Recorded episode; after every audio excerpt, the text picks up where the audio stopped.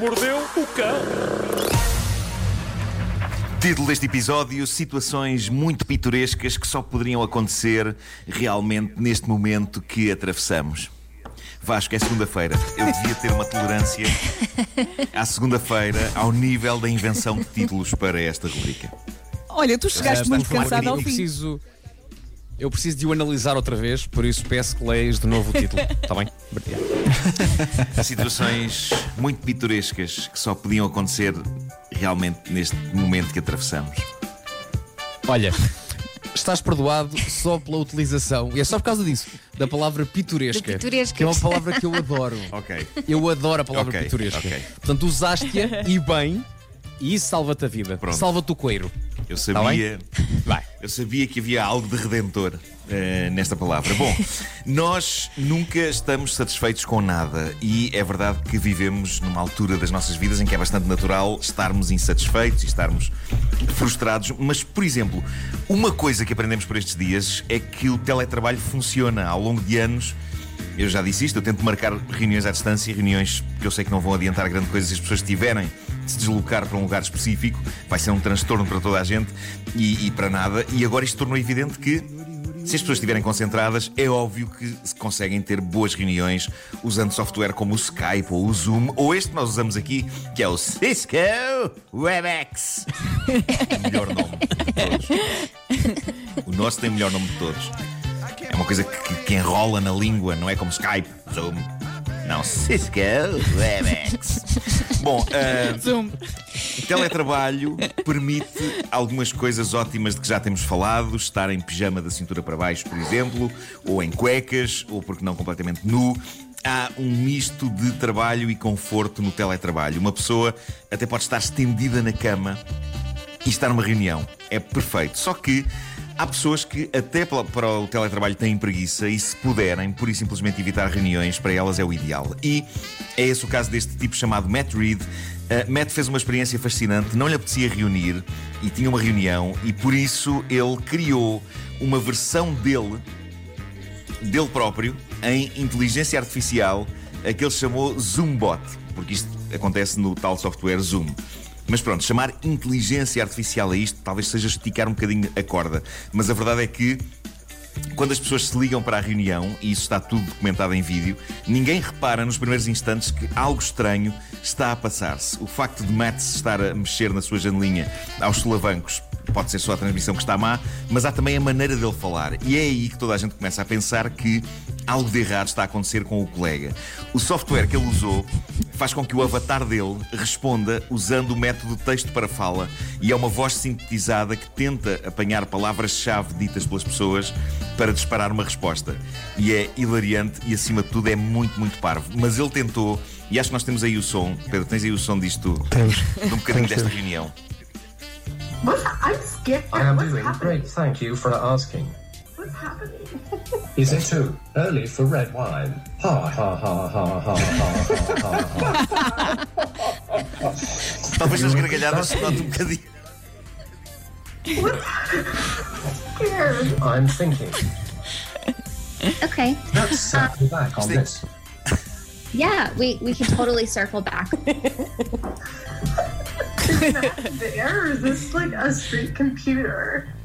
I feel like it's a robot. I am doing great, thank you for asking. Matt, can you hear me? As pessoas a desconfiar, parece-me um robô. I'm having trouble hearing you. Talk to everybody later. Be safe. Acho isto maravilhoso. Acho maravilhoso e interessa-me muito criar uma versão de mim para que eu faça o menos possível.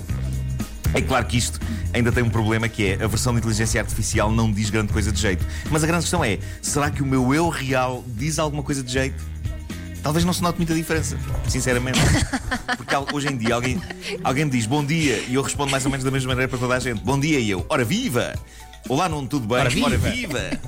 Marco, como é que vai isso? Ora viva!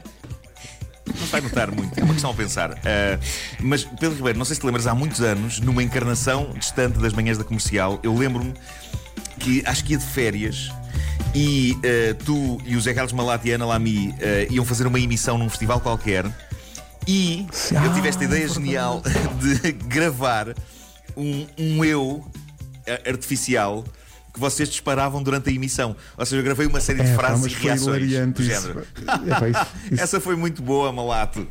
E aquilo era disparado. pá, eu lembro-me de ter gravado aquilo e pensar, epá, isto na volta foi só estúpido. E foi, foi. Ninguém tira que é, foi estúpido. Mas lembro-me de ouvir e do malato ter quase colapso de riso à conta da. à conta disso, epá, e das, das reações disparadas. Pá. Essa foi de facto muito boa. Ah, bom, e agora, novas da luta contra o bicho. Então, Ou, ou bem que isto é a luta contra o bicho ou é só uma lata épica, mas em Inglaterra, em Surrey, um homem foi apanhado pela polícia a transgredir todos os limites de velocidade. O homem ia a 200 e tal a hora numa estrada. A polícia foi atrás dele, mandou-o parar e o homem tinha uma justificação para a polícia e a justificação é, é épica. Reparem no que ele disse aos polícias: ele disse. Pensei que quanto mais depressa andasse, menos possibilidades tinha de apanhar o coronavírus. ah, claro. Pontos pela tentativa, mano. calhar pensa Pontos mesmo pela isso. Claro. Isto é que é, também pode. Ele na volta pensa mesmo isto. Vai na volta pensa mesmo isto. Mas ao mesmo tempo é saber usar a atualidade para justificar a porcaria. Eu gosto de pensar que este senhor achava que os polícias iam ficar convencidos. Ah, claro, meu caro senhor, pedimos desculpa. Não percebemos que o senhor estava a fugir do Avance. Covid-19. Porque o, o Covid, parecendo que não, aquilo é um bicho que quando lhe dá para correr, ui! Aquilo parece um foguete. Com as Ninguém perninhas. para. É incrível, incrível. Bom, entretanto, o administrador da famosa cadeia de supermercados americana Walmart veio eh, a público fazer o ponto da situação sobre aquilo que as pessoas têm procurado massivamente desde que a pandemia começou. E é giro porque isto funciona por vagas ao longo das semanas. A primeira vaga, diz ele, foi a mais evidente, foi aquela fase louca eh, em que aconteceu em todo o mundo, em que, em que as pessoas foram buscar papel higiênico à maluca e também desinfetantes de mãos e álcool. Agora, essa fase já estabilizou e diz ele, agora estamos na era da grande corrida à tinta para o cabelo. Ele diz que está a é. juntar nos supermercados. Entende? Porque de facto, nesta altura do campeonato, estamos todos a ficar neuróticos com os cabelos. No meu caso, não é questão de tinta, eu prezo muito a minha gadelha grisalha, tudo bem no campo da cor. O drama de todos nós é o tamanho do cabelo também. O meu cabelo está a crescer descontroladamente e eu invejo os homens, como o nosso amigo Zé Avilés, que pura e simplesmente trataram Não está mal. tudo. Não sei se vocês viram a fotografia do Zé. Epá, Ele- ele- aquilo é rapou tudo. radical. Sim, sim. Parece Ele outra pessoa. tudo. Malta, primeiro, Mas ele podia ter eu usado um não tenho uma máquina maior. dessas. Eu não tenho Sim, uma máquina não, dessas. Não tinha que, Não que ser tão radical. Eh, mas pronto, ele, pá, ele disse, ele não sabe qual vai, é a coisa vai ser e portanto ele, ele achou que era melhor despachar isto e rapar tudo. Eh, mas a minha questão é: eu não tenho uma máquina dessas porque eu nunca rapei a cabeça na minha vida eh, e, e mesmo que eu tivesse, eu não posso rapar o cabelo. Não posso porque. Não podes. Houve uma vez na minha vida que eu, eu não rapei, mas cortei o cabelo muito curto e fiquei com cara de tragédia. Fiquei com cara de tragédia. O meu cabelo, eu já expliquei isto, mas eu explico outra vez. O meu cabelo enquadra o meu nariz, para começar, é uma moldura. E se eu rapo, o meu nariz fica do tamanho de uma casa. Não estou a dizer que fica do tamanho de um prédio, mas fica do tamanho de uma moradia. O meu nariz fica do tamanho Com de uma quantos moradia. andares? É possível quase. Epá, com dois andares e um azulejo à porta e tudo. É com o nome da moradia. Maison Penca. Ok? Que maravilha. Mas malta, o, Portanto, o meu não vamos problema é ver. que o a coisa que não vai está a acontecer crescer nesta, muito. nesta, nesta quarentena é vermos a ti de cabelo rapado. Isso não vai acontecer, garantes. Não sei, o, o- o meu problema está a crescer muito, é muito denso e começa a ser como ter uma cria de urso a viver em cima da minha cabeça. E a questão é que as crias de urso, sendo crias, são grandes. O urso, o urso bebê é um animal grande, mesmo assim. Não é o mesmo ter um cachorrito Oh, na Nuno. cabeça, não, é um urso. Oh Nuno, mas pensa, Só o teu que- nariz está cada vez mais pequeno. Pronto. Epá, mas ao mesmo tempo parece um troglodita. A grande questão é. Faz Não um totó. nada. Quer ter uma cara de tragédia com o nariz grande ou um troglodita com o nariz mais pequeno? Ahm, Troglodita, epá, segurem, troglodita.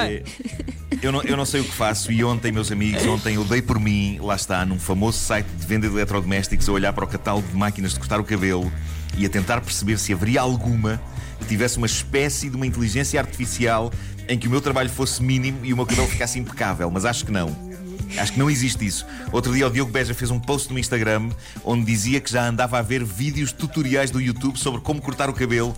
E eu tenho de vos confessar, eu dediquei parte do meu dia de ontem, o meu domingo de Páscoa, foi a ver pessoas a cortar o cabelo em casa em vídeos do YouTube para eu perceber, ok, será que isto se faz? Será que não? É que, Que medo. epá, se nós não tivéssemos imagem nas nossas emissões, epá, eu, eu arriscava. Mas eh, se eu, se eu apareço aqui com o cabelo todo esquisito, epá, vai ser distrativo, as pessoas não vão ouvir nada que nós vamos estar a dizer. Vão passar a manhã toda a dizer: "Eh, Olha o Marco com o cabelo. eh, ah." Pões um boné. E se é se tiverem problemas no microfone como tive hoje de manhã. Claro. Pois, também é verdade. Ah, sim, posso pôr um Olha, boné. não fosse, um- a, não fosse a questão da distância social, eu propunha aqui que num dos diretos que tu fazes à noite, o Bruno te cortasse o cabelo. Isso é que era. Olha, Epá, sim, mas Sim, isso, sim, é isso era espetacular. Eu acho que se, ele- se alguém, se alguém lhe levar a ideia, ele é rapaz para, para agarrar essa ideia. Eu acho que. hã? Também Os acho que dois sim. forrados a plástico Também acho que e a proteções, não é? o tal celofane. É, Mas tinhas de estar com a língua de fora. Como aconteceu na quinta-feira. Ok? Exato, É, não, epá, isso- eu, isso é eu- espetacular. eu- eu tenho que me controlar, eu não lambo todos os objetos. É por uma questão de. Não. Por enquanto. é? Eu não lambo. Mais um mês eu disto. só lambi uma coisa cá em casa. Foi um candeeiro. Quem ligar o rádio só neste momento pensa: Ah, então o que é que eu tenho andado a fazer? guys, it's Mabel. Don't call me up. Rádio Comercial, estou aqui. Já a caminho do trabalho.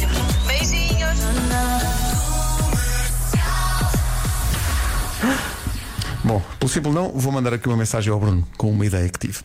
E vamos esperar. É melhor, são é. Nove da manhã, são nove da manhã.